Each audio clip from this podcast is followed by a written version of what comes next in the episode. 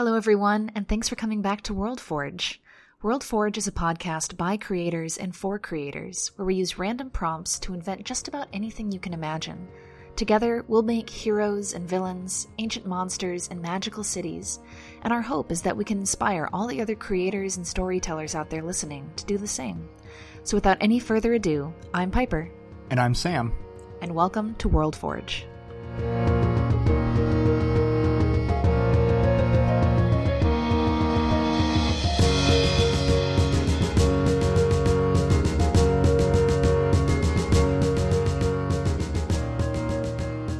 Hello, listeners, and welcome back to another episode of World Forge. We are so happy to have you back here for episode 68 Whoa. of World Forge. Hello, Yes. welcome back. Hi. Hello. Uh, we're here this week in the studio talking about another very fun topic. We're actually going to be talking about islands. Yes. Uh, we're going to be creating some fun, mysterious islands full of tricks and adventures and, and all kinds of weird nonsense here. And we're also joined in the studio by a very dear friend of ours. Mm-hmm. Uh, Grace, why don't you, why don't you climb on out of the shadows here and introduce yourself? Hello. the light burns, but I'm here as a friend Hey, and welcome. happy to be here. Hello, Sam and Piper. hey, Grace. Hi, Grace. Welcome to the show. We, we've been really hoping to have you on for a long time, actually, and so we're really glad that we can finally sort of pull this together. It's been a long courtship. Yeah. Yeah, yes. we finally bribed you to come on. yes, indeed it has. You wore me down. Yes. I feel like we've had a really good energy today for the for the podcast just in general. We've had a we we went on a fun little day trip to Eau Claire. We had some tasty drinks. Mm-hmm. We we got our our creative juices are are we're full to the brim, I think, and we're just ready to explode all over our listeners here. Uh, and I hope you're ready for it, listeners, because that's that's the heat we're bringing this week. Oh my gosh. Yes. Um, Grace, uh, why don't before we begin, why don't you tell us a little bit about some of your creative exploits? Mm-hmm. What, what kind of things do you do that would wow the crowd? yeah. Oh, wow. you betcha. You know, I've done things here and there, and I've had definitely more creative spells in the past. It's been a strange time. I don't know about you, dear listener, but the last couple months to a year has been strange. Yeah. But you know, we're trying. I've been I've been doing macrame. Nice. I paint sometimes. Hey. I make some music. I really like video games lately. That's kind of been the main thing. Nice. Um, When Grace says that she makes some music, she is actually saying, I'm an incredibly talented vocalist and musician, and I decide to step out and wow people now and then when I decide to sing and perform. Yeah. here and there, here Yeah. and Yeah. there, you know. Yeah. Uh, you're you're kind of a full package guest here a little bit. You've done a bit of everything. You've dabbled in a lot. You've got your fingers in a lot of pies, uh, and that's what I think anyone who Hot knows you would say about Nice you. yeah, pies. yeah, nice hot pies. So, yes, we're very excited to have your your greasy little pie sticking fingers in the podcast here this week. Every flavor. yes. uh, so yeah, I, I think on that we can maybe just jump right into some of our some of our favorite inspirations for this cue. topic. Yeah. now we've established just how sticky your fingers are. What do you have to say about islands? Yeah, yeah. Is, is there a particular island that you think is especially cool out in the in the world of pop culture and video games and movies and shows that you would want to talk about as maybe a, a potential source of inspiration for yourself or our listeners? I mean, if there were a pie island, I would immediately cite it. What you mean is the the Pyland, yeah, Yes, the fabled the fabled lost Pyland of, of Pylantis, yeah. Oh, there's islands. And if we're jumping right in and out of the water, the first, the very first island that comes to mind is Eventide Ooh, Yes, from Breath of the Wild. of course, Very yeah. nice. It's a very um, triggering and upsetting place that shall not be forgotten.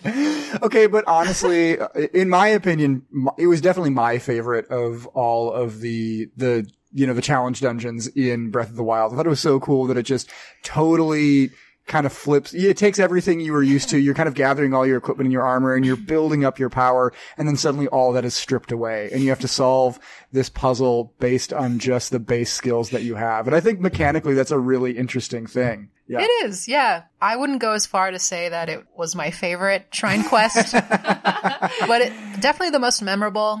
You just you wake up and you're naked on an island, and you don't know what's happening. yes, absolutely. So wait, I've not played Breath of the Wild. Do they give you a little fig leaf, or what, what does this nudity You look like? you have like boxer briefs Yeah. under your yeah. clothing at all times. That's It's, it's like a shirtless bee situation A shirtless from uh, bee. from Smash Brothers. Yeah, yeah. Nice, a shirtless EV. Yeah. Um, yeah, I love I love swimsuit party Link. Honestly, is is very fun. It's great energy. I'm glad they. I'm glad uh, our dear departed Satoru Iwata uh, decided to bring that to the table with Breath of the Wild. I think it was something the Legend of Zelda franchise was sorely missing. I mean, if we want to talk about Link's outfits in that game, can we talk about the uh God, what do they call it? It's like the the electricity resistant suit where he just looks like Oh, a the, yeah, the big gimp. rubber, yeah, the big rubber suit he's in. Absolutely, yes. I, I do think like, okay, this isn't an episode about Breath of the Wild, but there's there's so much there to talk about, right? I mean, I, I think there's a lot of really cool things mechanically that were. It must be discussed. Yes, it has to be discussed. His big like anti pee your pants suit that he wears, basically, it, it's like rubber sheets just wrapped around poor little Link. It's really really great. Um, I I think Breath of the Wild was such a, a breath of fresh air for that franchise. It was really needed. It, it just took everything great about it and threw away everything else. And I love that. I, I think we never would have gotten something like Eventide Isle in, even in one of the, you know, in, in, in Ocarina of Time or Majora's Mask, you know, Yeah. like incredible, you know, 10 out of 10 type games. I think they needed to shake things up to allow us to have these types of just, you know, crazy experiences. And I'm really glad they did. I think that's really cool. Yeah. Yeah. Well, I can jump in with another one. Um, so one of the reasons why we had this idea in the first place is Sam and I have been rewatching Lost recently. Yes. Um, which is like originally I watched it with my dad and, and we loved it. We were diehard fans. Uh, we weren't happy with the ending, obviously, but I was like, we need to rewatch this because I remember. In case you didn't know, the ending of Lost sucked. Yeah. Right, exactly. So I just want to throw that out there before we get judgments. But I was like, I, we, I got to rewatch this because I need to see if it's as good as I remember and how long does that goodness actually last. Um, but so one of the things that I love so much about Lost, like the whole time that we've been watching the show, I keep looking to Sam and I'm like. This would be so fun to do as a campaign. Like, what if you found a bunch of people Yeah. who had never watched Lost before and you just ran a campaign that was all the scenarios that happen in the show? Because I, I think there are so many cool things and locations that they have there. Well, I mean, with the hatch and like the separate island and all the other cool things that you encounter. Um, I feel like in general, islands are just really good places for spooky, mysterious things to happen because it's so isolated. And so that's one thing that I personally definitely want to channel when creating my island this week. Um, so yeah, no, that's definitely one of my number one motivations. I, I totally agree, and I think something that's especially interesting about Lost is how well, in, the same way as you do in, in a Dungeons and Dragons campaign, you separate every character into a very particular role. You know, you have your characters like Kate, who would clearly be a ranger because she's really good at tracking things, and she's good at kind of running around out in the jungle, and she's pretty like, you know, overall good at a lot, you know, she's good at shooting things and fighting and, and being kind of wily. And then you have a character like, you know, John Locke, who's The prophet. yeah, the prophet. He would definitely be a cleric or a paladin because he's committed to this sort of higher mm-hmm. ideal. And like, uh, there, there's a lot of different characters that fill a lot of very kind of standard fantasy role playing type. They, they fulfill these character tropes in really, really interesting and satisfying ways. And I think it's so cool to see these types of roles in kind of a modern sort of weird mystery setting like that. I, I think that's really, really fun. Um, that would be a very, very fun campaign to try and adapt. Exactly. And it would be kind of one thing that if I were to run that, I would almost want to assign, I, I guess I would describe what all the roles are. It's like when beginning this session, you get to choose. Do you want to be the leader? Do you want to be the doctor? Do you want to be the cleric? Do you want to be, not the cleric, do you want to be the prophet? Do you want to be the chosen one or the, um, the torturer? The, yeah, like all these different things. And ideally, if you have a bunch of people who have not seen the show, you'd be like, ooh, I wonder what this will be about. And then you get to kind of explore that through the different scenarios that the island has to offer. Yeah, I, I think that would especially be fun. And this is not really a style of gameplay that I do a lot as a DM is, you know, where you kind of pre-make all the characters and you say, hey, everybody gets to pick one. You're all going to play these, these pre-rolled, pre-designed, you know, your backstory already exists characters. Uh, and then kind of go wild in this world I've built. I, I never really do that. And I think this is a setting that would work really, really well for that because all of these characters are just so interesting on their own. You don't really need to add in a lot of um, you you can take any one of these characters and run with them and have a really really fun story because just the interaction between all of them is so fascinating. Um, even if I'm not playing a character of my own creation, I still would be having a blast. I'm sure because they're just so well designed and, and so well fleshed out. I, I think that's really neat. I feel like the other thing too that's really stood out to me from watching the show is how many times the characters revisit locations, but going back to a location that they've already been to, it can lead to an entirely new adventure and it doesn't feel like stale. And one of my favorite examples is many times characters find this big cable that's coming out of the ocean and it's on the beach. And at first, many of them follow it into the jungle and that leads to certain things. But I love that it's revealed later that if you actually follow it back out to the ocean, there is another adventure waiting there for you. And I think that's Yeah. really cool and something I would love to take uh, if I was building like my next campaign of saying, okay, I want to have five different scenarios that could unfold depending on what someone decides to do here. Yeah. So the first example that I have actually is from uh, kind of following in Grace's footsteps here, talking about another video game that I think has a really really fun island. Is The Witcher Three has the Skellige Isles. Um, I think that's such a cool. Uh, Such a cool experience the first time you go to Skellige because you already are playing this huge open world. You know, you're in Velen and you're in Novigrad and you're, it's like, how could this game possibly get any bigger?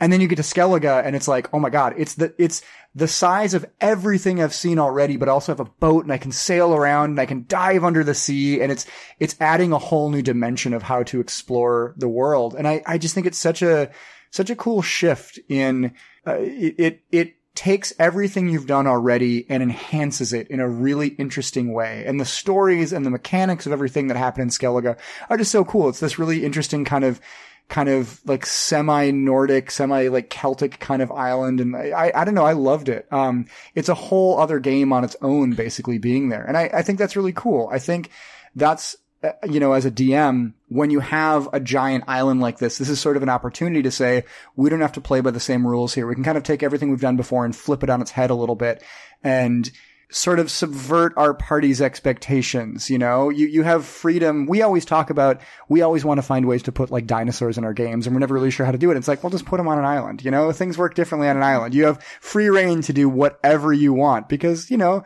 the island is calling. You know, what, what I think yeah. I think that's a really strong tendency with islands in any sort of media where the rules are different and even the creatures are different. I mean, even on our planet, like the Galapagos, Yeah. animals that don't exist anywhere else. And it's like an alien world that you have to learn to navigate. Absolutely. That, you know, there's flightless versions of birds that we are so familiar with. Or there's, you know, like island gigantism or island minimalism. We talk about that all the time on the show. How like you got a lot of food, you get big. Like that's what happens on an island. I love that. It's so, it's just so interesting what the, the limitless possibilities that you can encounter like that. I also think it's really interesting to think about when doing the world building of creating an island. How did the creatures or the people that live there, how did they get there? Because I remember actually watching a nature documentary once that was talking about uh, Madagascar, and it was hypothesized that like they're like saying how did these lemurs get to this island and it was thought that maybe there was a family of lemurs on like a tree that was broken off in a storm and it floated all the way there and they made it they survived somehow Oh my God. I All know. the way to Madagascar. I know, right? Well, it's like, it's weird theories like that. Or like, they talk about how oftentimes in huge hurricanes, it's not too uncommon for little like bugs and birds and animals to get swept up in a storm and actually blown other places. And sometimes they survive when they land. And it's like, wow, you've just gone through literally, it's like, uh, it's literally, um, Dorothy going through the twister and landing in a new world, uh, which is just, except you're a little monkey. And so, yeah.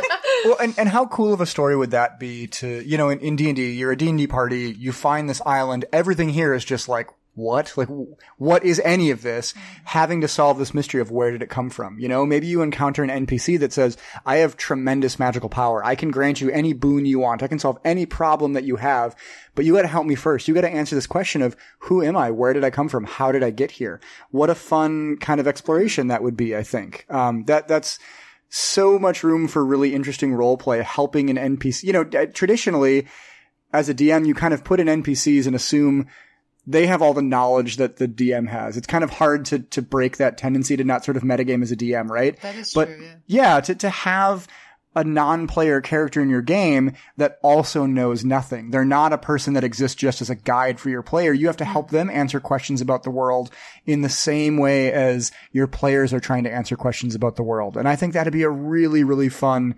adventure to, to come across. You know, some ancient being says, I've been on this island for as long as I can remember. I don't know what came before but I know that I was there before. It's just it's just been so long. I don't know what you know what any of this was. I think that'd be really really fun to explore that together as a group. Definitely. Yeah. Grace, do you have another example for us? Oh, I have numerous examples. Oh, give us one. Give us a good one. Okay. Um, so I've been playing a little Skyrim too, and I've been doing a lot of quests on Solstheim. Yes, Which yeah. I think is maybe part of a DLC. It was a DLC. So Solstheim was originally introduced as a DLC in Morrowind in the Elder Scrolls 3, and then they brought it back in I think the Dragon Dragonborn Dragonborn yeah DLC. DLC in in Elder Scrolls Skyrim.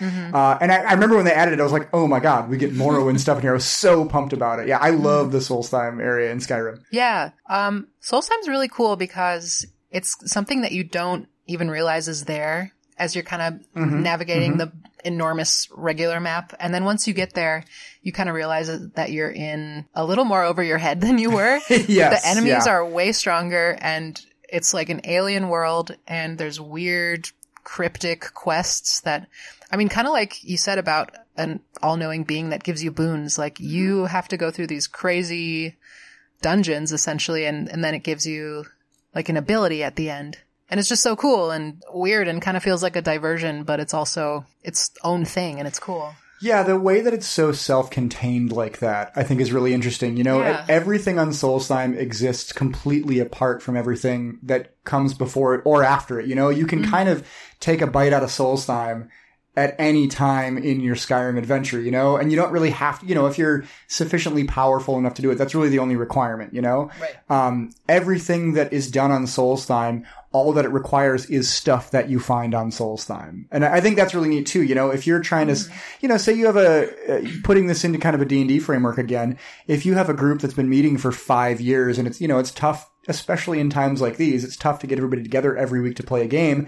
You know, maybe you need to do a little kind of one shot inside of your existing game. You can have a few sessions where, okay, only these three of our five players are available. Maybe we go to a little island and everything that happens there is just, it only happens on the island and it doesn't really affect the larger story. I think that's a cool mechanic to kind of utilize. And it's also sort of a nice, handy little I, it puts the handy in handicap for a DM, I think, because you can utilize, you can, you can sort of lean on that a little bit as a, an out for, you know, having to always adhere to this really strict continuity for a really, really long running game like that.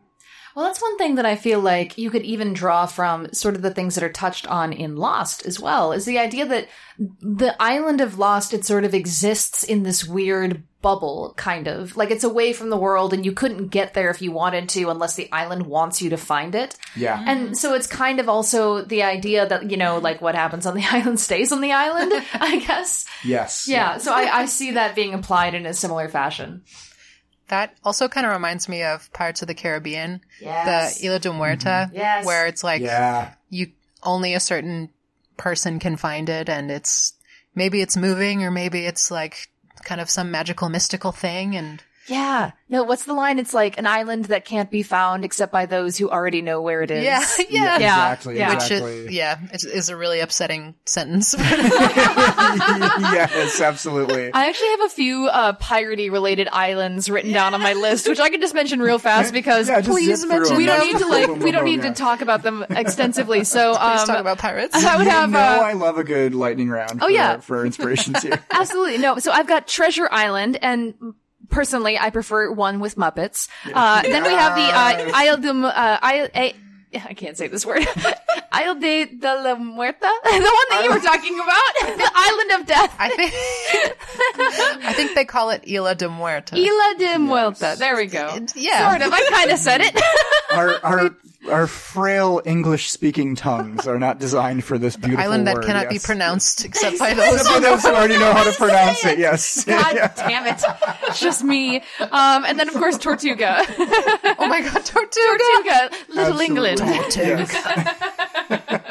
no, you're right. Like, okay, and I think that says a lot about, you know, like we were sort of saying, the idea of an island, it, every single one of those places has their own interesting flavor and their own, inter- you know, like the things that happen on those islands, none of that could happen anywhere else because, uh, you know, Isla de Muerta has its own rules and Tortuga sort of has its own rules. And Parlay rules. Exactly, exactly.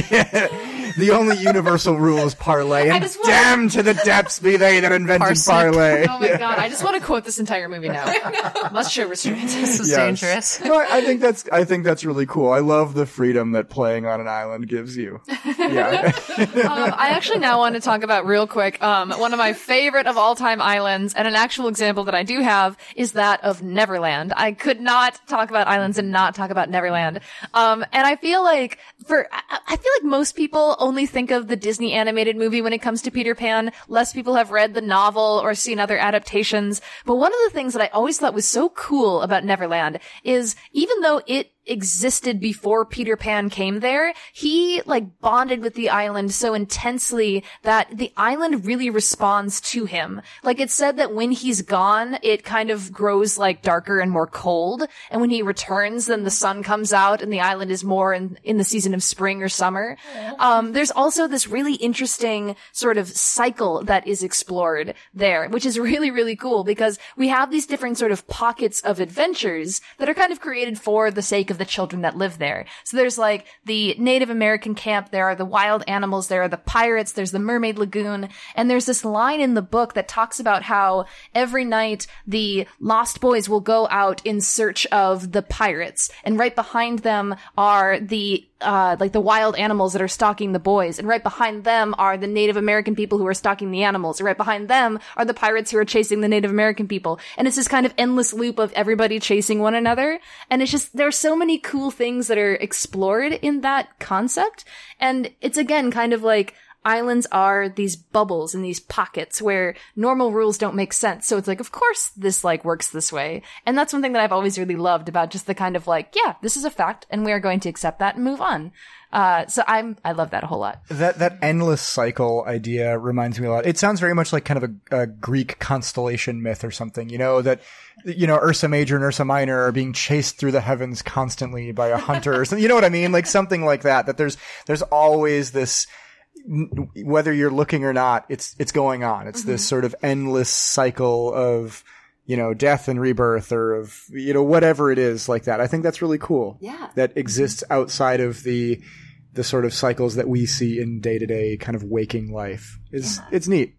I think there's also a lot of really spooky things about Neverland that are really cool because to the children who go there, it's just this paradise of fun and adventure. But for the adults who, for whatever reason, find themselves stuck there, it's kind of a prison because you're just like, All these fucking kids everywhere running everything. well, no, exactly. I mean, happy? like, I mean, can we can we not all say if we were in Captain Hook's shoes, if a little child chopped off your hand and then was like, "Haha, this is so funny," and you're like, "I can't fucking leave, and I hate you," like that would be the worst. of course, of course.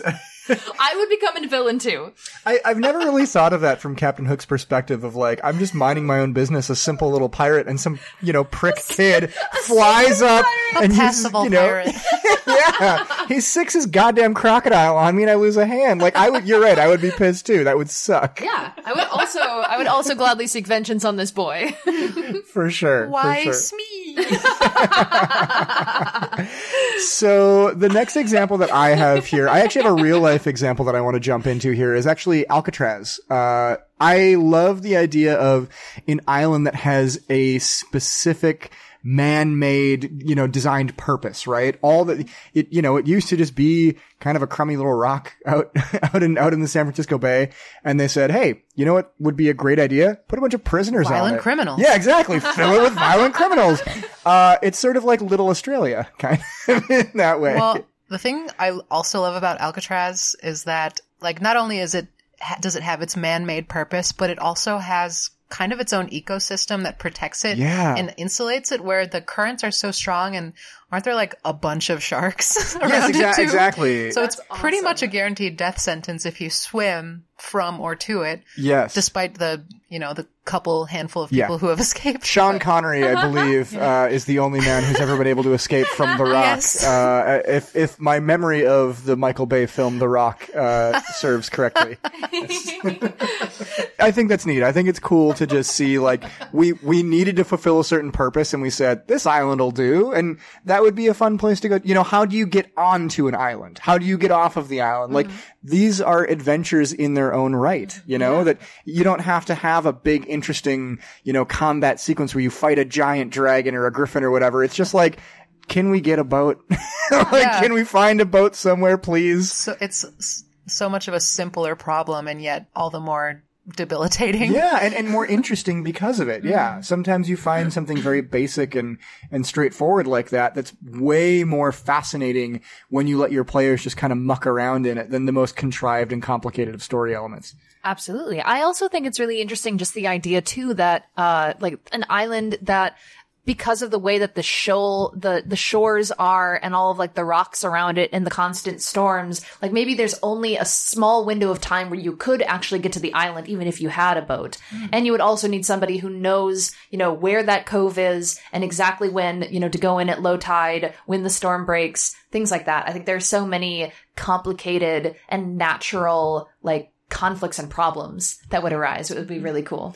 Yeah, it, so that actually it makes me think of an island that we visited in our one of our D and D games recently. That I was really proud of this mechanic that um, you you were trying to find this healer because my frogman character Renee he had been touched by this curse.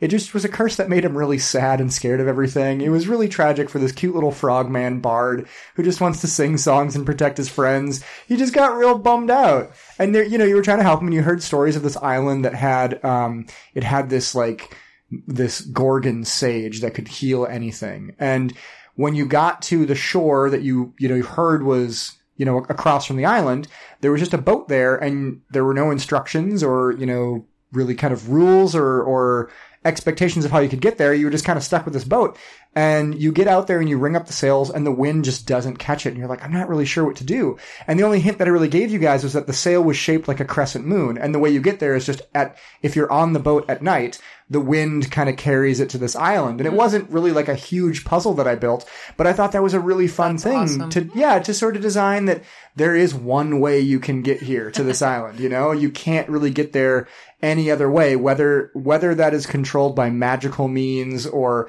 you know, real life kind of mechanical means. I thought that was a really cool thing. And we had a really fun role play interaction there too that, um, you know, the, the three members of the party that went there, we had, uh, we had an elf, we had, uh, a human character, no, a, a vampire character and my frogman character. And like, you know, my frogman just goes to sleep all the time. That's normal. The elf had never slept before in their life, you know? And when they get on this boat and the moon carries them there, they, they fall under a magical slumber. And the, you know, the vampire character, you have slept before, but you don't need to anymore.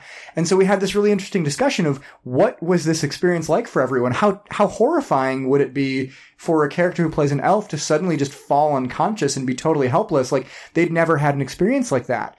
Um, and I thought that was really, really neat. Everyone kind of woke up and, you know, and Haley, who played this elf character was like, what the fuck was that? Like, I didn't, I don't know what to do about this.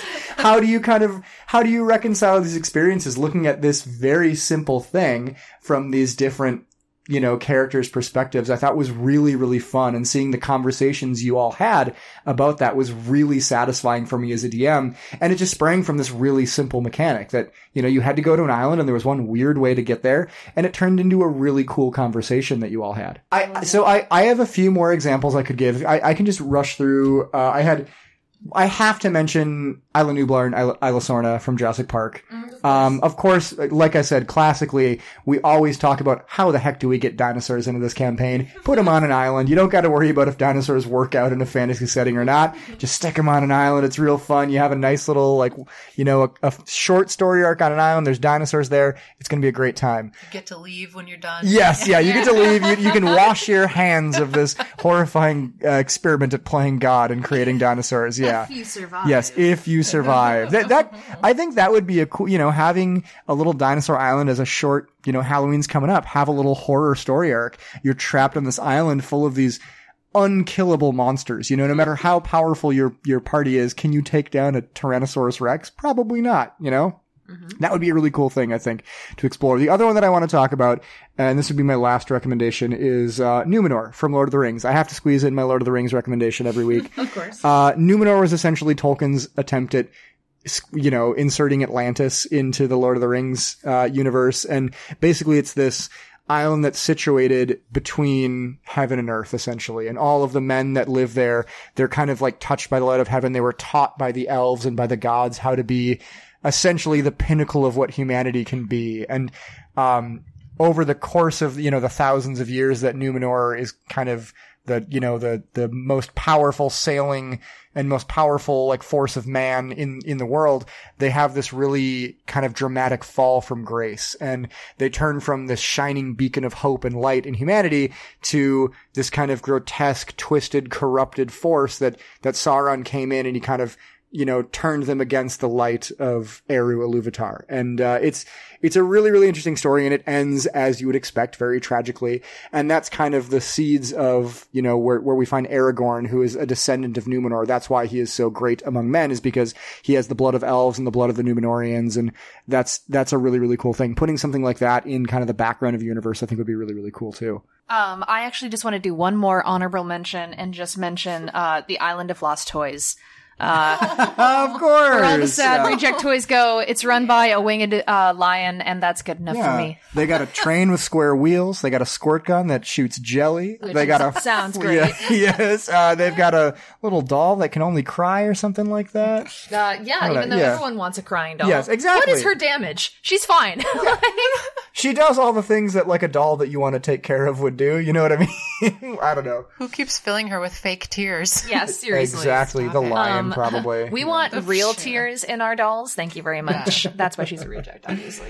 Uh, Grace, any last recommendations for fun little islands here? Yes, it's extra stupid, but I just want to make a quick shout out to the the island above Bikini Bottom, Yes! where Yes, it's so small that you just have nothing and have to figure out what your next move is. Oh my god. You have one tree and some dubious sand that Dubious. doesn't appear to connect to the And, like, bottom oh- of the Yeah, ocean for some like, reason. a weird like human hand or foot shows up once in a while. Like you never really know what's going on. Maybe a pencil floats by. yes, exactly. There are always artists paddling offshore. or Jim Jarmusch fishing for some reason.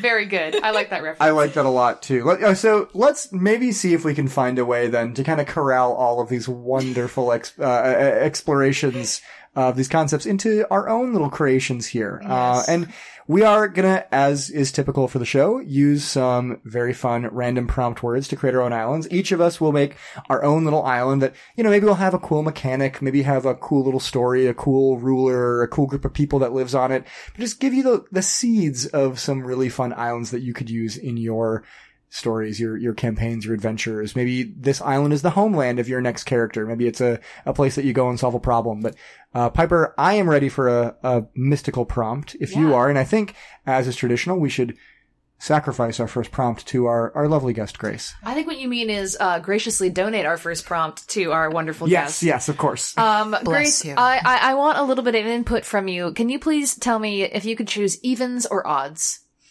oh, I love gamifying the prompts. Yeah. Let's go odds. Odds. Okay, so your word is applaud. Applaud. Yes. Ooh, okay. So now, Wow. something about your island has to incorporate this word. Why are people clapping? Is it actually people? Is it something else that's clapping? Does it have to be clapping or can it be obvious approval? I like that. That's a good question. I say obvious approval yes, is yes, fine. cheering or a, yeah, applause in Yes. any, in any which Perhaps way or form. a knowing nod in your direction. A knowing nod, the island of nods. yes, absolutely. Very good. I can work with this. what are some of your initial thoughts? Anything coming to mind right off the bat? um, the only thing I can think of right away is applaud from perhaps your fellow campaigners that you have done a good job within the rules of this island. So you're That's- saying you made a very good island that everyone likes. It's a little fourth wally though, so Yeah. I'll I'll need to sit with this for a moment. I was gonna say, so that means that you, on your island, there are other people with you, and you just said they are pleased with how you followed the rules. So there are rules to your island, it sounds like. Oh yes. Nice. Cool. You know, what if you did something like maybe it was an island of like performers or entertainers or something? The- Wow, Yeah. space performers. yes. you know, maybe the thing that's most important on this island was. I'm gonna give us a give us a moment here to regain.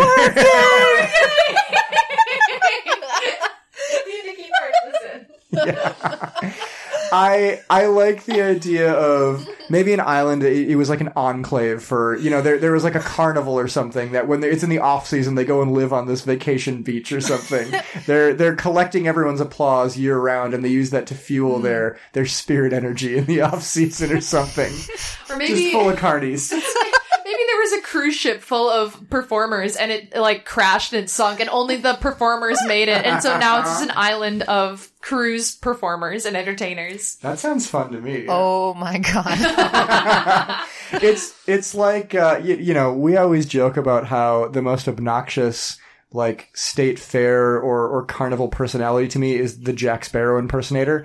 Just an island full of people dressed like Jack Sparrow, acting like drunken assholes all year year round. that would be a true nightmare for I me was gonna say, personally. if Sam washed up on that island, you would just turn right about right around and walk right back into Oh, yeah. the sea Yeah. and just drown. yes, exactly. Pull a um and clap as you die. yes. Oh my god, the applause could be a bunch of seals that are always like smacking their tummies.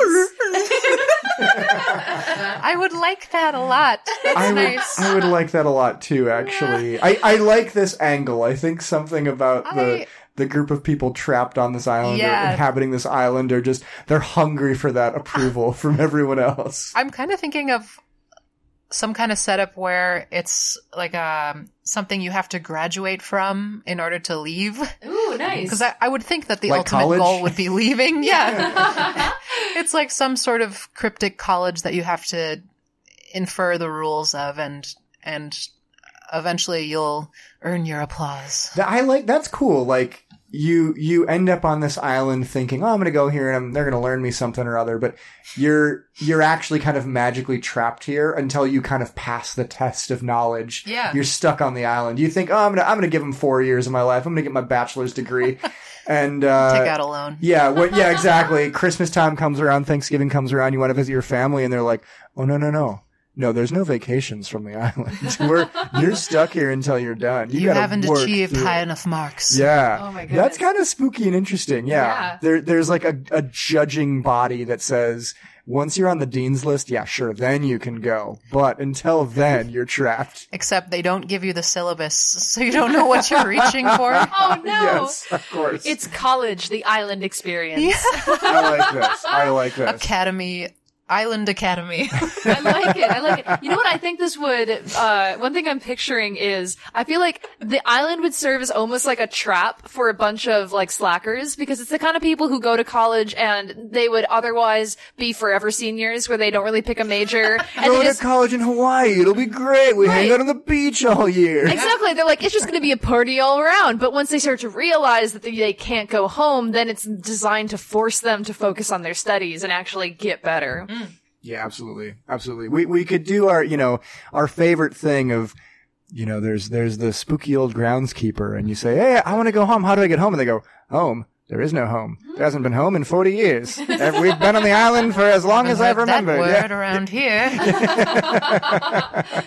What are you talking about? You are home. Yeah. Anyway, go back to your dorm built on the old Indian burial ground. Thanks. um, I, cool. I like that. Yeah. We, so you got two more prompts, Piper. One for you and I to fight over, like a, like a dog, two dogs fighting over bones. yes, exactly. Well, well, Sam, do you want the next one or should it go to me? Uh, you can have the next one, I think. I, will- I will graciously donate it to you. How kind. All right. Then my prompt word is ultra. Ultra is my word. Um, okay. So with ultra, I'm instantly thinking of like a brand and marketing. Um, all right. My first thought, literally the thing that comes to my mind is what if there was like a big corporation and they bought an island that they could use to go and like test all their new products and stuff. Um, maybe they're like a beauty supply company and the island is where they go to like, you know, test things because a lot of it is like weird spooky science, but like in the, you know, normal stores, they're selling you like lipstick and uh, fake eyelashes and stuff like that. It's kind of, I almost like, I'm afraid this is going to devolve into like an island of Dr. Parnassus or whatever it's called. Well, where it's like the, yeah. yeah, the guy who has like all the spooky like animal people that he like experiments on.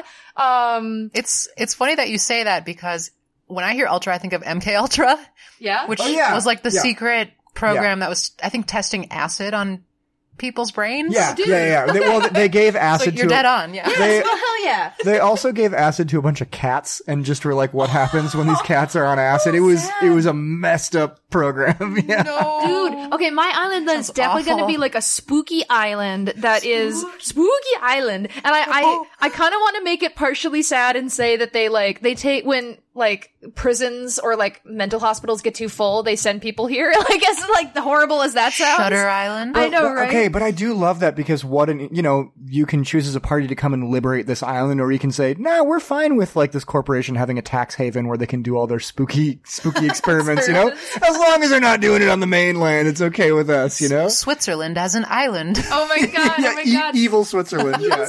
Evil Switzerland. I actually think what I would do if if I was telling a story around this is that we have like an an average Joe Schmo like Mary Sue character, and they maybe seemingly at the beginning accidentally get sent here along with a bunch of criminals and like mentally ill people, and they're like, "I'm not supposed to be here. This is a oh. mistake." But or then maybe they intentionally, Well, they no- hide themselves as a, yeah. Well, that's the thing is that later it's revealed actually somebody sent you here on purpose because, like, maybe you're a journalist and you know too much and they sent you here to get rid of you or something like Classic. that. like yeah. your, like your favorite woman, Nellie Bly.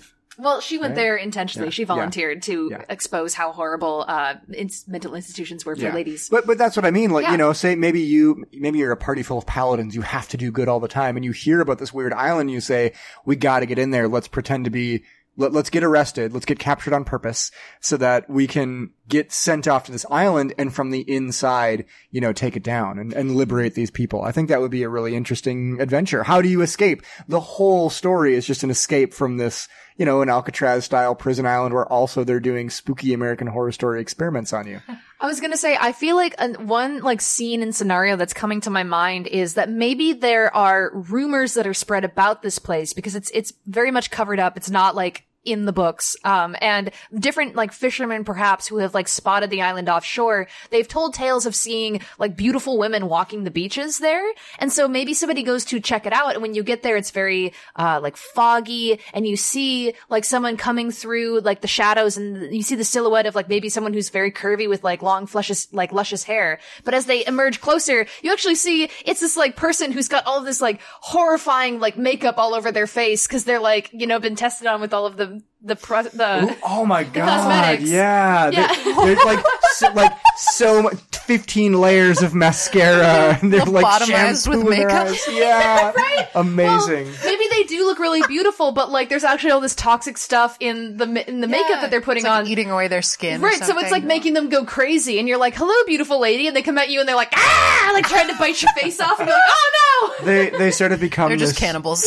Yeah, this this sort of like capitalist like hag or like zombie, bas- basically. Yeah, yeah. She'd be 100% hag. yes, yes. 100 We finally achieved 100% hag. Ben and Joe, you can take that one to the bank.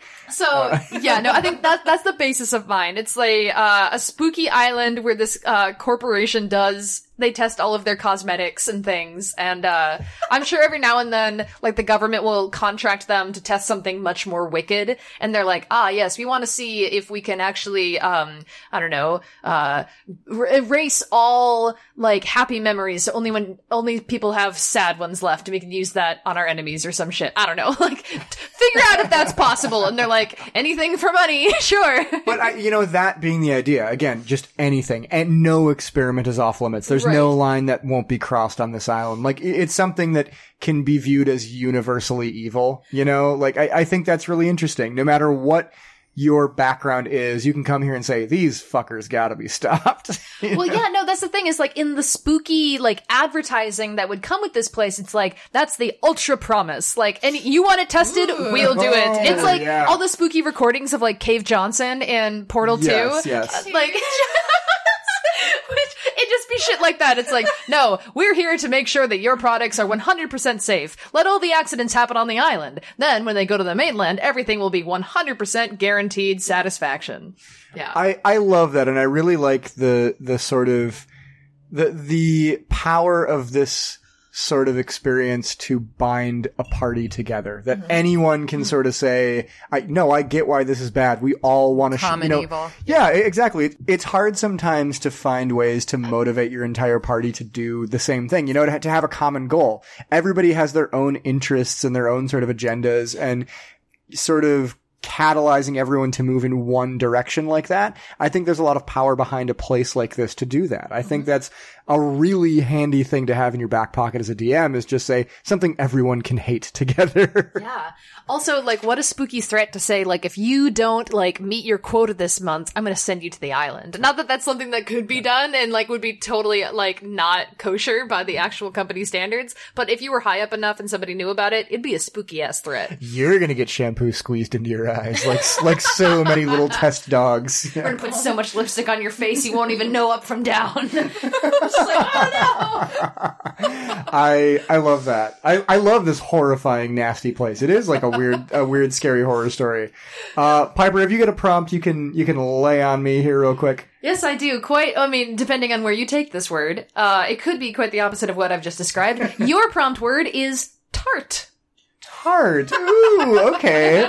So it's like an island of bakers, right? It's a little bakery island. See, that's where my mind went first, was like pastries, but it could also be tart as in like, ooh, like that's kind of tart. yeah. Okay. Like, that was however some little some. Yeah. I. I This tart is rather tart. yes. Maybe it's both. you know, maybe it's an island where there's a specific type of fruit or something that grows there that mm. it's highly coveted because, you know, it's, it's a, a very pleasant, sour flavored fruit that can't grow anywhere else. And that would be something that, you know, like East India Trading Company, whatever the fantasy edition of that would be like, we're going to come here and we're going to exploit this island for this thing.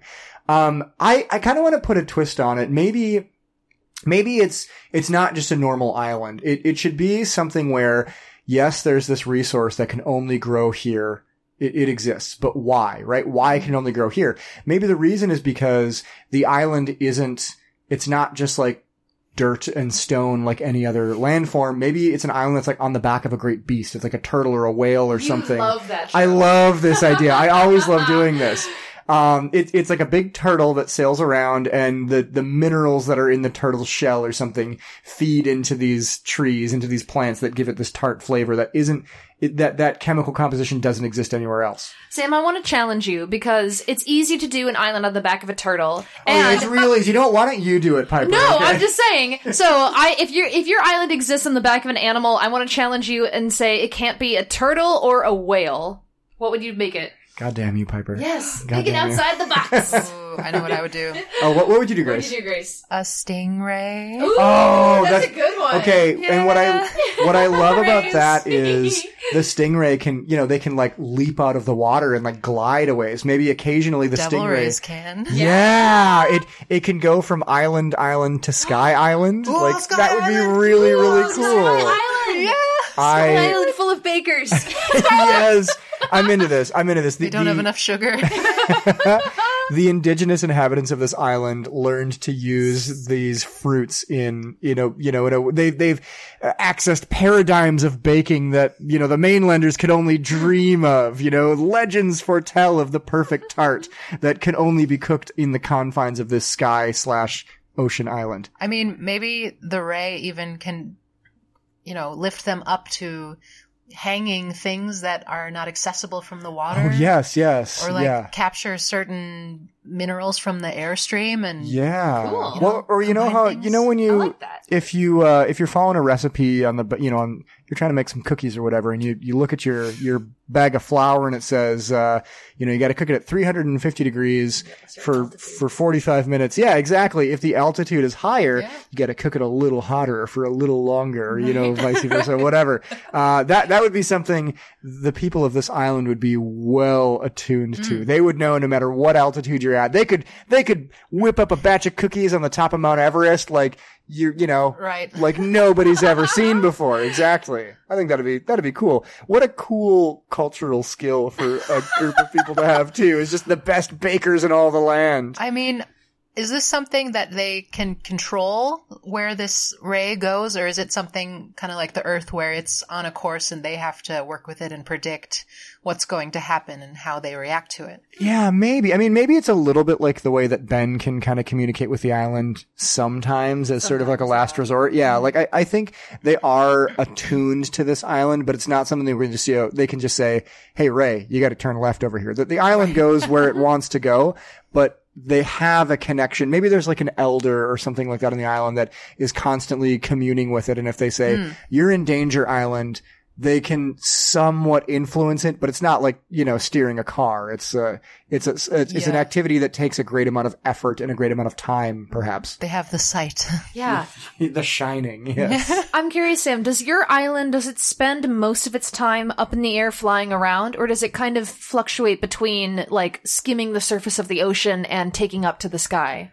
I think it's definitely more interesting to have it existing mostly in the sky. I mean, we've got two sort of terrestrial islands here, um, and I want to be extraterrestrial a little bit. So I, I think having it be like a sky array that's always just kind of gliding through the clouds, just just out of sight, uh, sort of. Uh, Like a Laputa. Yes, I was just gonna say, sort of Laputa style, like always just above the cloud lines, and then it has to come down to the water. Maybe that's when it's, you know, the island is in danger when it's in the water because it has to come down to sort of, you know, to yeah, to sift Replenish krill. resources. Yes, replenish itself of water and and and sift all the krill through its baleen Salinity. and things like that. Yeah, exactly. Sam cannot talk about uh, aquatic creatures without mentioning sifting krill through baleen. I love krill. I love krill. and baleen. Yes, It's like a broomstick. exactly. No, I, I, I think that's definitely the more interesting of the two options to have have an island in the water all the time or an island in the sky all the time. You're gonna go with a sky island, right? Like, Sky Island. yeah,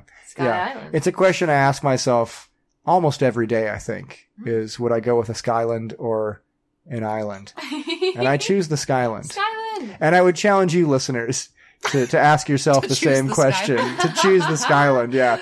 I, two roads diverged in a wood, and I chose the island less watered. It's in the I don't know. Yeah, yeah, I don't know. Wood Island? this this one's getting away from me a little bit here. So maybe do do we want to revisit one of your two islands? Because I I'm kind of liking where this is shaping up. Should we maybe each kind of come up with a little conflict or something that happens on our islands? I think so. Yeah. I was actually going to turn it back to Grace real quick and ask. So, your university island, what is the kind of like degree that someone could expect to get there? you could become the international man of mystery. First of all, I want to establish that this island is called Academy Island Academy. Academy Island Academy Academy. Island Academy, yeah. Nice. It's like how and you could do catamarans around the island. catamarans. it, it makes me think of how uh, Slip, Slippin' Jimmy got his law degree on, in American Samoa or something like that. It's it's like not an accredited de- University of university. Yeah, Samoa. He has the sweater to prove it. yes. This island doesn't have sweaters, but it has Why would it? loincloths with the insignia. Oh my god, Grace, I feel like you're going into a this club has everything. this island's got everything. Honestly, like I really wish that my college had loincloth swag. That would be really cool to have a, a big uh, Minnesota State University Mankato M on a loincloth. I'd wear that every day of my life. You know. When you get to the island, do they take your suitcase and throw it into the sea? Like, do they? Are you like loincloths only? Like jungle clothes only? Only jungle clothes. You'll earn your, All, all your the street clothes. all the businesses on this island have signs that say "No shirt, no shoes, service." Shirt, shoes, no service. Yes. exactly, exactly. I think what you'd learn on this island, um, it might have some performative aspects, maybe some bard skills to yeah. carry Yeah. you through your vast travels. Cool. but I think the main thing that you would gain through your experience at the academy would be Yes.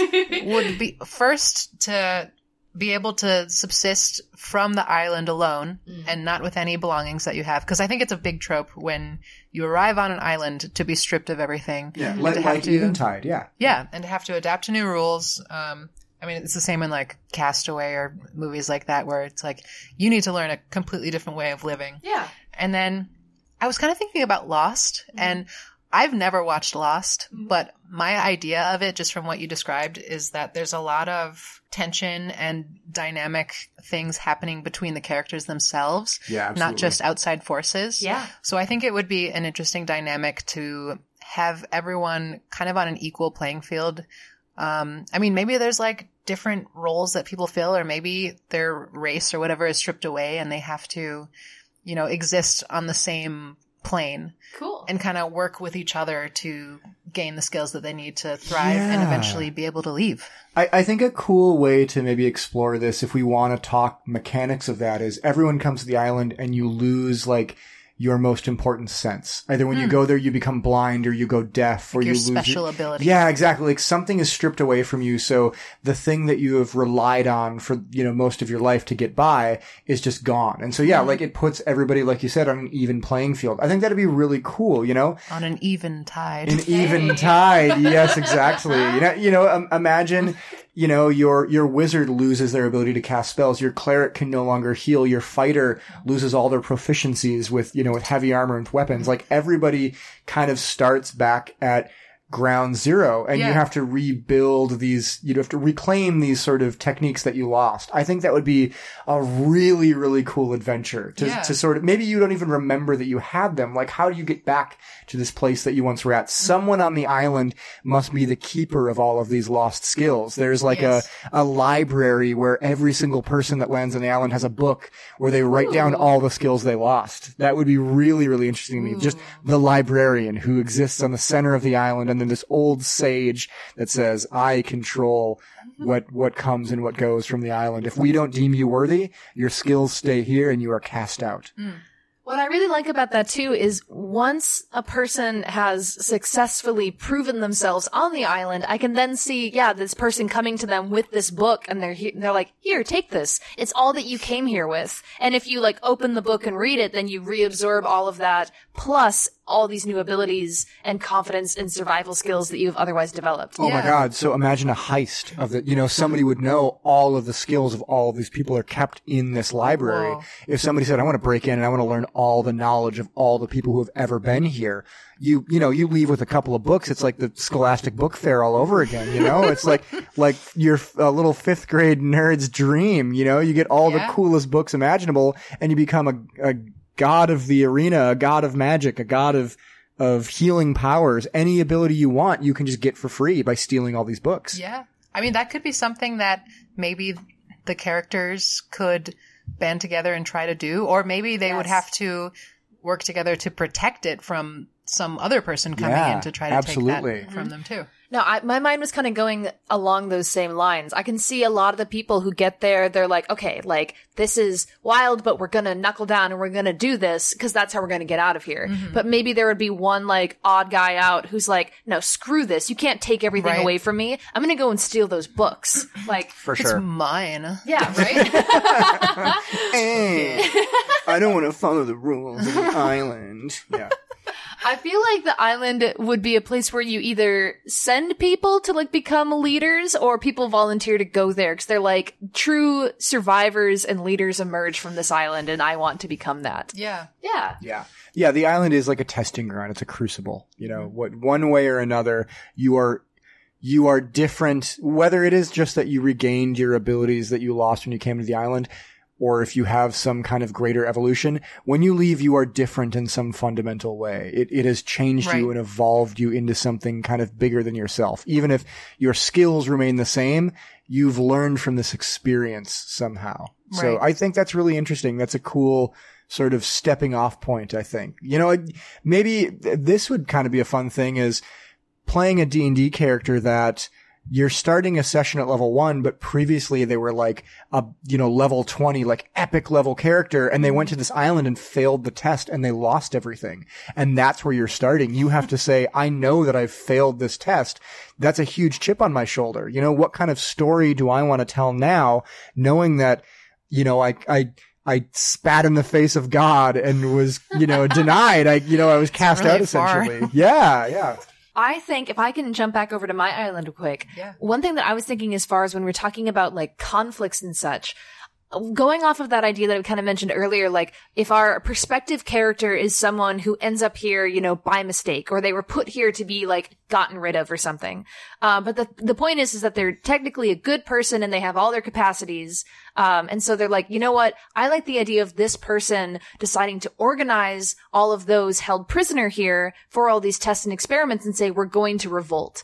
And I think what they would need to do first is like identify, you know, like the prisoners and, and those kind of people who have more of their, you know, mental capacity who can then kind of like reason with them and, you know, make these plans and say, okay, here's the thing. They're not allowed to experiment on us anymore. And there's more of us than there are the guards and the people running this organization. So if we're smart and we do this right, then we can, you know, break out. But I think one thing that would be really cool too is that maybe there's like kind of like a spooky side effect of a lot of these experiments is that maybe some people, you know, they accidentally get like way stronger than they were before. Oh, yeah, they, they mutate. Right. So now they have certain yeah. abilities and it's like, we can use this. Like we aren't just their, their rats. They can run us through their maze. Like you're going to use your strength and you're going to use your like new ability to kind of communicate with electricity and things like that. And it's like, we're going to break out of here. But yeah, that's really, really cool. That actually, it makes me think a lot of, I talked last week on the podcast how I just picked up, um, the game Divinity Original Sin 2 and I had, I had watched some gameplay of it, but I hadn't actually played yet when we recorded last week. And the sort of starting island, the, the starting sort of tutorial area of the game is a lot like that. Um, you basically are, these there, there's this thing called source which is essentially just magic in this world and if you can use source you are a sorcerer like s-o-u-r-c-e um and when you use source these kind of eldritch like horrors these these abominations called the Voidwoken appear just in droves as kind of a response to the use of this magic. So this group called the magistrate comes and they say we gotta we gotta get rid of source. We got to get rid of source users. So they're, they take all of these sorcerers and they ship them off to this prison island and they basically do experiments like this on them to try and drive all the source out of them. And what ends up happening in a lot of cases is, you know, they, they do these really like inhumane, terrible experiences, experiments and it kind of, it sort of steals their soul from their body and they become these just sort of hollow husks. And one of the ways that, you know, that the first major quest in the game is trying to find a way to escape this island and stop these magisters from sapping all of the magical energy from everybody in the game. And uh, one, there, there's several ways to get off the island, and one of them is just you find people who are sympathetic to the cause of the sorcerers, and you lead a revolt and just murder all the magisters on the island and escape. Dude, cool. Um, yeah, it's it's super cool. It's a I I mean I love murdering a bunch of evil scientists. like it's always it's a that classic experience that we all love to have. Well, I think one thing that would make it a little more interesting and, and add some depth to it is I feel like a lot of obviously the scientists and the guards that are working here are not great people because they, they're willingly doing this and all this stuff. But I think at some point in this game or this story, you would need to encounter some sort of quasi innocent scientist person who The resistance, yeah. well, no, no, no. I was going to say they are doing these experiments on people, but they are believing the lies and the marketing of the corporation. They're saying like Oh, the because okay. the marketing is saying like, oh, like you, like we are making these people better. These were like the outcasts of society, and it's fine that this is happening because the what the work you're doing is leading to like better things. And that person actually like believes it, and they're like, I, I didn't think they told us that we aren't actually hurting these people, and I thought that was true, and and I, I think this is okay, right? And so there's not always a kind of a black and a white thing, and you have to decide: can I convince this person to join us? Can, do I have to kill them? Blah blah blah, that kind of thing. Yeah, yeah, it's drawing the line between the true believers and the, you know, the individuals who are just kind of beguiled by a, you know, a pretty story. They say, we're trying to help the world. And they think, cool, I want to help people. That sounds great. Yeah. And maybe they, they kind of put up these sort of mental blocks where they separate the evil they're doing from the act itself, right? Right. They, they can think, well, it's for the greater good. Mhm. You know, I don't know. And those people could be turned back to your side. They can be shown the error of their ways. Whereas there are true believers who are like, no, no, no, no. These are, you know, these people suck. It's cool to do experiments on them. They don't matter, whatever. Like, not to get way too real with it or anything. I mean, like that, that's a thing that's happened in the real world many, many times throughout history, but like that's kind of an important thing, I think, to grapple with and, and to look at these sort of things through the lens of role play and sort of say, Hey, are we good people? Do we do the right thing in these situations? That's kind of an interesting experiment, I think. Yeah. Yeah. Like grappling with the prominent rationale and yeah. finding ways to, you know, prove or disprove it and Absolutely. convince others. Right. Absolutely. Because I think one thing that also maybe those people who are in the middle would draw attention to is, you know, you're leading a revolt and probably you're killing a lot of these bad people in the process. And maybe that's what they see. They're like, you are killing the scientists and the guards who are here to, you know, help you and protect you. And you have to say, no, but they're not helping us and protecting us. They never were. So it's okay that we're doing this. And that kind of like, you know, moral gray area. I don't know. I just kind of want to, I like the idea of bringing that into something so it's not so like good guys versus bad guys mm-hmm. kind of a thing. yeah. I, I love it. So we've got we've got one cool island with there's this sort of weird experiment going on, and you get to decide: do you side with the experimenters or do you side with the people kind of leading resistance trying to escape? Like mm. that's a cool moral conundrum where your party could fall on either side of that and it would be really interesting either way i think if you want to play an evil party you know we're playing an evil group right now where mm. Dr. Ricard Morva would be like, yeah, dude, experiment on people, like bring up some dead bodies and like see if we can reanimate them. Like, mm-hmm. I think he would love an opportunity like that. Whereas, you know, with our other campaign, a group of people who are very protective of the weak and innocent, they would say, no, we're going to burn it to the ground. Mm-hmm. like 100%. Yeah. One thing I keep going back to when I think about sort of a, a kind of wrap up for my story is I like the idea that if you and your your group were successful in kind of overthrowing the people who are keeping you here, uh, then there's the idea of like, okay, well you're free now, let's leave the island. And I like the idea that there would be a group of people who would say, actually, we're gonna stay here. Like, where can we go? There, if we go back to the mainland, we're too different now, and there's no place for us there. Hmm. So we've taken over this island, and we're going to make this into like our our own place now, and kind of reclaim it as their own. It it makes me think of at the end of Schindler's List. You know, you know, everyone spends you know years and years in this work camp, and they're finally freed. The war ends. Oscar Schindler, you know, goes to these great lengths to say, you know, protect them all over you know over the course of this this movie. And real life, of course. Um, and at the end, you know, they're free to go and they just kind of say, we don't, we don't really have anywhere to go now. We don't really know what to do. Like, the life that we had doesn't exist anymore. We can't just go back to that. We have to build something new.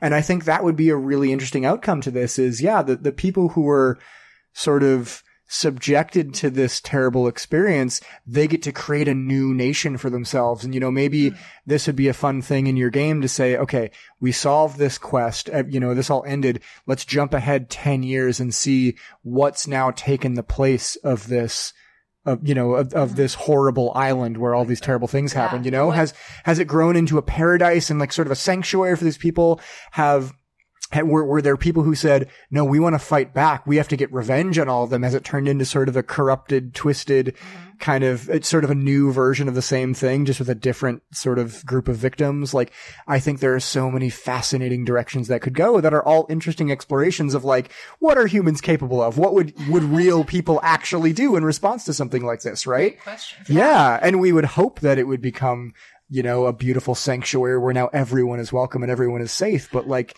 is that what would actually happen? Oh my god, I just had a thought. What if we like zoomed it out and put on our little tin hat and like the main character like gets away from the island, right? And they go and they find the boss of this like ultra corporation and they tell them they're like, I did it. I liberated everybody and now they're free and they're gonna like create their own society there. And the person sitting in the chair is like, ha ha ha, that was the experiment I wanted to run in the first place. Now the What real maniac. He's like, now the real experiment begins. We will see like what society comes and I will gather all of the data and you can never go back to the island and let them know that this is happening. And the person's like, no! And then they like grab them or something. That some that makes it more evil than if it was. You know what I mean? like, evil. yeah, it's so much more evil. Like to to say I'm knowingly going to put these people through this horrifying like ordeal Yeah. because I want them to suffer and then overcome it and then just see what happens. Right, I'm like, like I need- Saw. Oh my god, I know, right? Not to make it super evil and dark like I always do,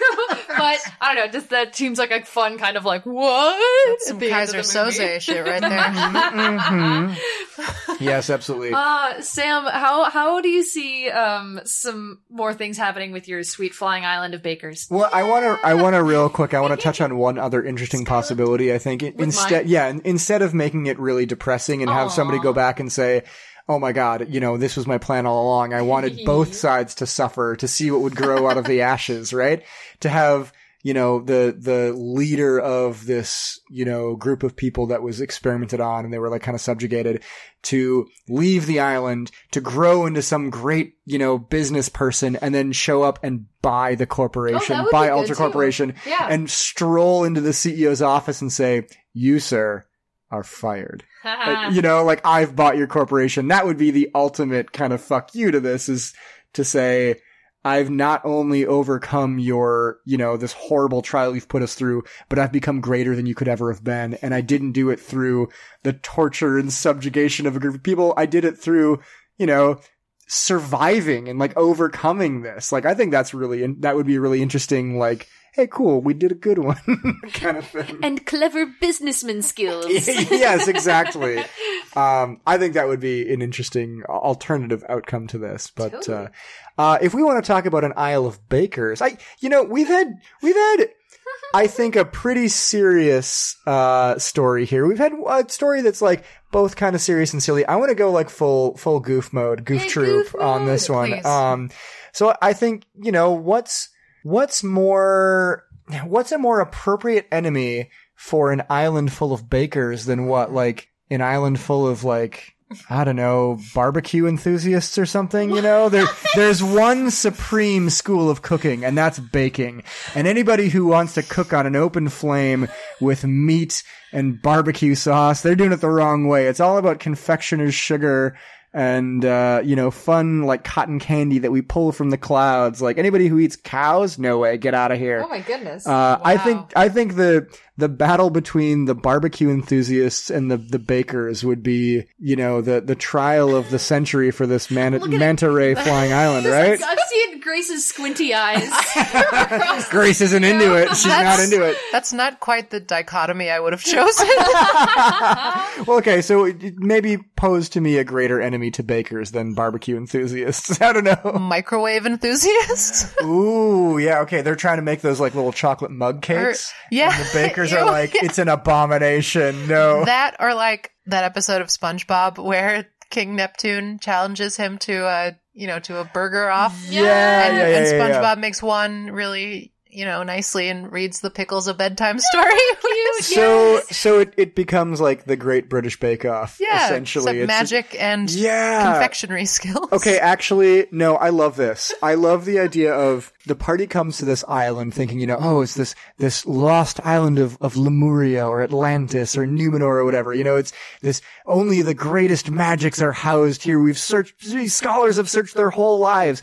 And they get there and it's not this library of, you know, ancient tomes of divine power. It's just like a reality show It's a where recipe book. yeah, ex- exactly. It's the greatest recipe book ever. And everyone who comes there, they enter into a bake off and only this, you know, the winner of the bake off gets to walk away with all of these, these divine cookie recipes or something like that. That would be, I think, a really fun, kind of goofy, just sort of side story for a group. You stumble into this place thinking it's going to house untold secrets of ancient lore and it turns into which member of your party would be the best at making a really, really good you know, chocolate ganache or something like that. I, I would love that. Well, it kind makes me think of um our some of our podcast friends who have uh, the Dragon Win- Wings Yes, podcast. yes, Dragon Wings. Where their yeah. entire campaign is based on them trying to find like the most perfect like what dry rub yeah, the, the most perfect dry rub recipe for the dragon wings. It's oh my god. Okay, that's an early rec room. Please go and listen to Dragon Wings. Yes. They're incredible. What a what a hilarious group of just goofy guys and gals from the UK that have a hilarious actual play about chicken wings. And their Twitter presence is incredible too because all they do is post about all the chicken wings they eat. Like they're so committed and so over the top. Like they eat more chicken wings than any you know, group of people reasonably should ever consume. And mm-hmm. they're, they're always eating chicken wings and they're always posting pictures of it. It's so funny. They're such a great group of people. We love them. Well, that's one thing I wanted to ask you, Sam, is that if all the people on this island are extremely talented bakers and they make all of these amazing confections, are they rather plump or is there something about maybe their metabolism that they're like, we can eat all these sweets all day long and we never gain a pound? Like, does that matter at all here? I want to say that they, you know, I, I I think, you know, what's the saying? Like you, you can't trust a skinny chef because you don't want to trust a chef that doesn't, they, they don't, they should look like they eat their own food or whatever, mm-hmm. right? So, you know, maybe that is sort of the idealized sort of form for someone on this island to take is you should be, you should you should be a, a you know a big round person because it looks like you trust your own cooking, right? I think that's kind of cool. I also I kind of like the idea that there's different disciplines of baking on this island. Like in the same way as in Pokemon, we have different gym leaders that have different Pokemon types. There would be like here's the the cookie gym leader, and here's the cake gym leader, and here's the pie gym leader. Like all of these different disciplines of baking would kind of thrive in different areas of this island. You know, I think that'd be so fun to have a group travel around and say. I want to learn the secrets of of the ultimate chocolate mousse, you know, the ultimate creme brulee, and I how will I turn this into a fighting skill? Please teach me tapioca master. yes, It's like one night in a dark tavern, you were approached by a hooded figure, and they lean close and they whisper, "Do you know the Muffin Man?" the muffin man right would be, over there. He would be the president of this island. Yes, He's me. I am he, the Muffin Man. I love we met? this. I I loved like what silly conflicts would arise from this, right? Like the, the people would say, no, pie is the the apex form of baking. No, no, no, no. Obviously, cakes are the apex I form was of just going to say, there's yeah. definitely like a feud going on between the Pie Nation and the Cake Kingdom. yes, of course, of course. There's like a civil war between them all, and maybe you have to broker a peace treaty between them all by baking a confection that combines the skills of every single type of, of baking. Yes, Sconut. Yeah, sconut. Absolutely. That's the thing. I I think just setting a D&D party loose on this and say how do you what what skills do you have that you think are relevant here? You know how are you going to use your handle animal skill to solve these problems or whatever other you know whatever skill your your party excels at? Water breathing. Find, yeah find a way to incorporate this into yeah. I have a really stupid joke to make, and feel free to veto me, but I feel like the leader of this island would needs to be uh, a queen, and her name is Lazy Susan, because she like at the capital she like rotates all the sweets in an equal balance. no i kind of i kind of love that actually Lazy Susan, Her throne spins. absolutely. Maybe she's got like eight arms, and each one is holding like a different pastry. She's like kind of like It's a, like a pastry cool, Ganesha. Yeah, a cool deity. I love that. Yeah, it's Lazy Susan. or is it no? Is, no, is it Ganesha? It's Shiva is the one with a bunch of arms, right? I think it's Gane- Shiva, yeah, Shiva. yeah. Pastry Shiva. Well, pastry Ganesha would probably like pastry too, right? Sure. Yeah, I don't Yeah. know. Anyway, I. I love this idea. I love the, the eight armed pastry goddess. That Lazy she, Susan. Yeah, lazy Susan. She has a different type of pastry in each hand. So okay, so I think we need to decide what are the eight schools of of baking, right? Yes. So we would need to okay, we'd have pies, we have cookies, we have cakes, we have mousses, we have. Does that count? That you don't Moose- make a moose. I I'm not going to be able to think of Let's eight dog otherwise. ear So Okay, yes. no, no, no. Moose does not count. some We've got words. okay. What was you got? You said cookies, Candy. You said cookies, cakes, pies, uh, muffins, muffins. Yes. tarts, Tarts, uh, of course. souffles, savory Definitely foods. tarts. Definitely the the odd man out. brulees. Brulees, like Oh. a creme brulee. Okay. Do you uh, do you bake that? No, you torch it with a little. Does that count as baking? Yes, I'm saying it Torch counts. Okay. It's my island. Meringues.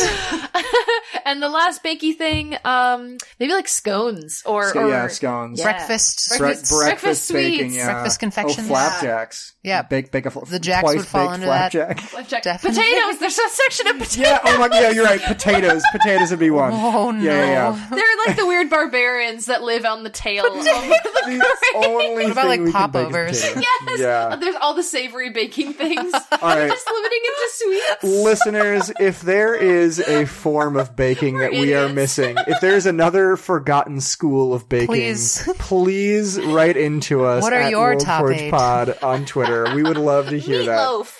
Yeah. Uh, baked Alaska. Alaska would be a school of baking. Alaska.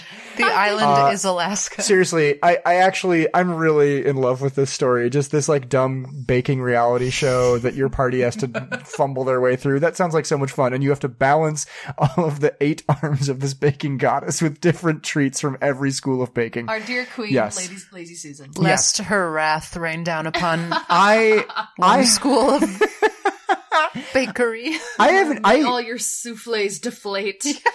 I have nothing else to say about this. Like, I, I don't want to say anything else about It's a delicate balance already. Mm-hmm. Uh, and I want to just leave this in the capable hands, the eight hands of our beautiful listeners here.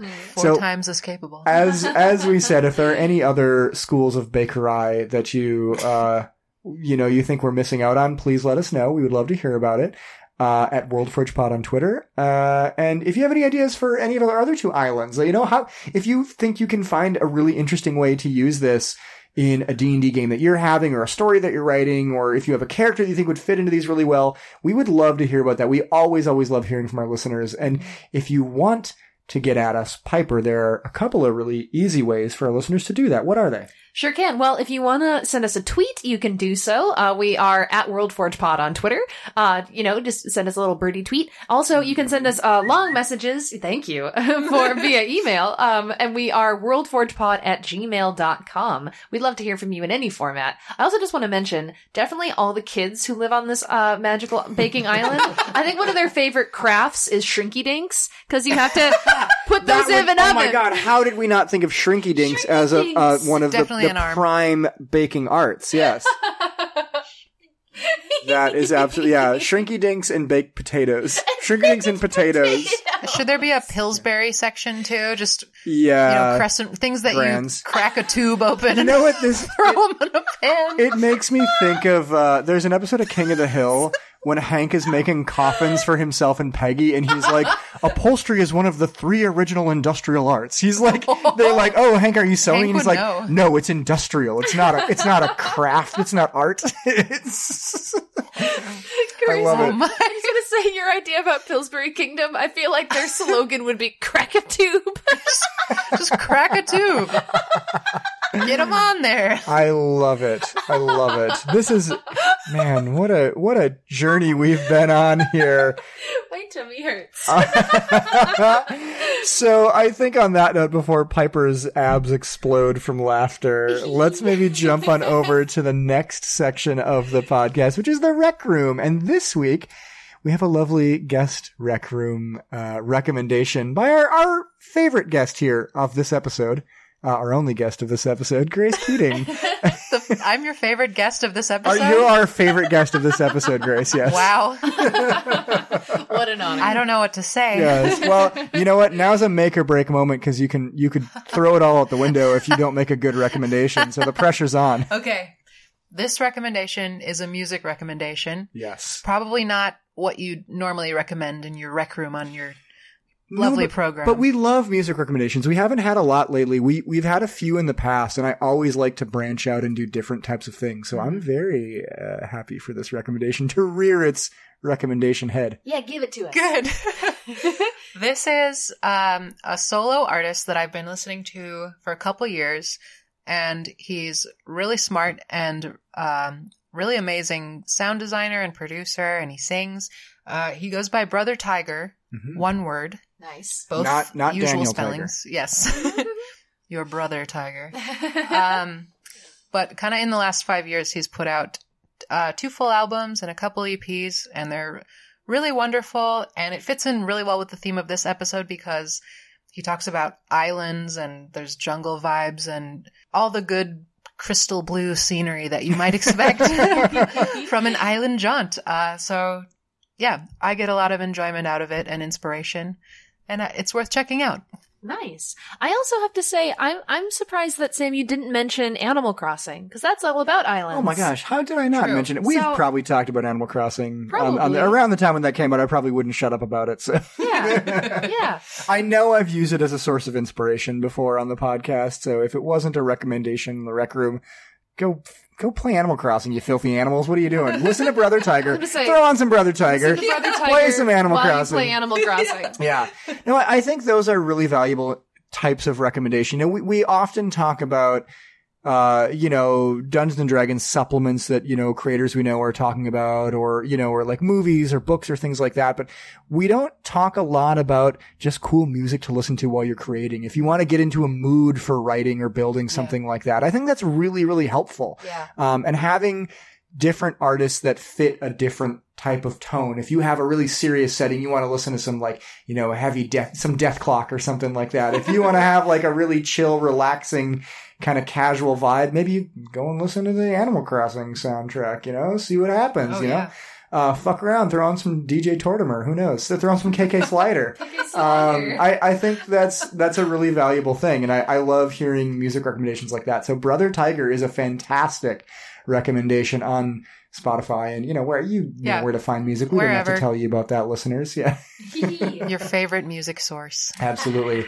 Well, Grace, if there's anything that you're working on that you want to share, is there something that exists out on the World Wide Web that you would want to point our listeners to, or are you more of a more of a little secret, sneaky internet goblin that exists in the shadows of the dark web? You can follow me at Don't Follow Me Anywhere. um, I guess something that I'm peripherally connected to is my partner's musical project, Cool. which will be coming out hopefully by the end of this year. Uh, you can follow him at Joshua Nordine on Instagram. Nice. Um, it's also like really good synthwave music. Um, there's snippets of songs up on there, and I'm really excited about it. He's a really amazing writer and budding producer, Ooh, and I'm excited to see where it goes. So it's worth a check out. cool. I can't wait. That sounds awesome. Absolutely. We'll, we'll make sure to have links to that in the show notes to make it very easy and accessible for you all to listen to. And again, more fun inspiration music. I mean, if you're writing a Starfinder Definitely. campaign or something, what better than some cool synthwave or some space wave or something like that to listen to? That, that, mm-hmm. That sounds like it would really hit the spot, I think. So please consider supporting our, our favorite guest of this episode and their wonderful partner, Josh. Uh, if you are looking for something to listen to, you could do a lot worse, I think. So, uh, let's, let's go ahead and wrap this up. I think that's about all we have this week. Yeah. Uh, we've talked about where you can find us. We're obviously on Twitter at WorldForgePod. We're on WorldForgePod at gmail.com. If you want to find ways to support our show, of course, continuing to listen is, you know, key. But if you want to share this, spread this around, one of the best ways to do it, short of just strapping someone to a chair and forcing them to listen, is to leave us a review on Apple Podcast or your podcatcher of choice. Leaving a five star review and just saying something nice about it not only just makes our day, but it does a lot to get our podcast in front of the ears of new listeners. Uh, and it costs you nothing. Uh, it, it's really, really tremendously appreciated for us. So if you have your app open right now, consider doing it. It's as easy as that. It takes about 30 seconds. If we like what you have to say, we'll consider reading it on air. It's always very, very exciting to do that, right? So, uh, that's always a really fun thing. And again, please consider writing in on Twitter or on email if you have any, uh, recommendations for new episode topics. If you have any thoughts about the things we've created this week or in past weeks, we're happy to, uh, revisit any of that and, and just, you know, kind of touch on your creations because that's something that's very, very fun for us. Way more interesting than our own nonsense is hearing what you guys can do and what you guys can, you know, improve upon uh, based on what we've done. So please, please consider doing that. But I think that's about it. Yeah. We are done with episode 68, which means next week. Oh boy. Oh boy, next week we're going to be back with uh with a real spicy one for you. Episode 69. Exactly, uh, Nice. hey. No children allowed Hell uh, for listening, Yeah. uh, unless, you. I don't know. Uh, yeah, unless you're a cool, Yeah, like, unless you're really cool. yeah, a really cool tween who's like, yeah, I'm gonna listen to episode 69. Uh, Yeah. I'm gonna start so- with that one. yeah, yeah, maybe. exactly. But uh, we'll be checking IDs at the door next week. So uh, if you're If you're not 69 years of age, You must be at least this old to listen. absolutely, so all the horny old folks, be sure to turn in next week. Horny and old uh, folks, our yeah, favorite listeners. we we just Foxy Grandpa. yeah. We want to thank you for listening again to another week of our bullshit. Uh, we'll be back again next week with another hour or two of it. Uh, take care, listeners. We love you. Goodbye. Goodbye. Bye.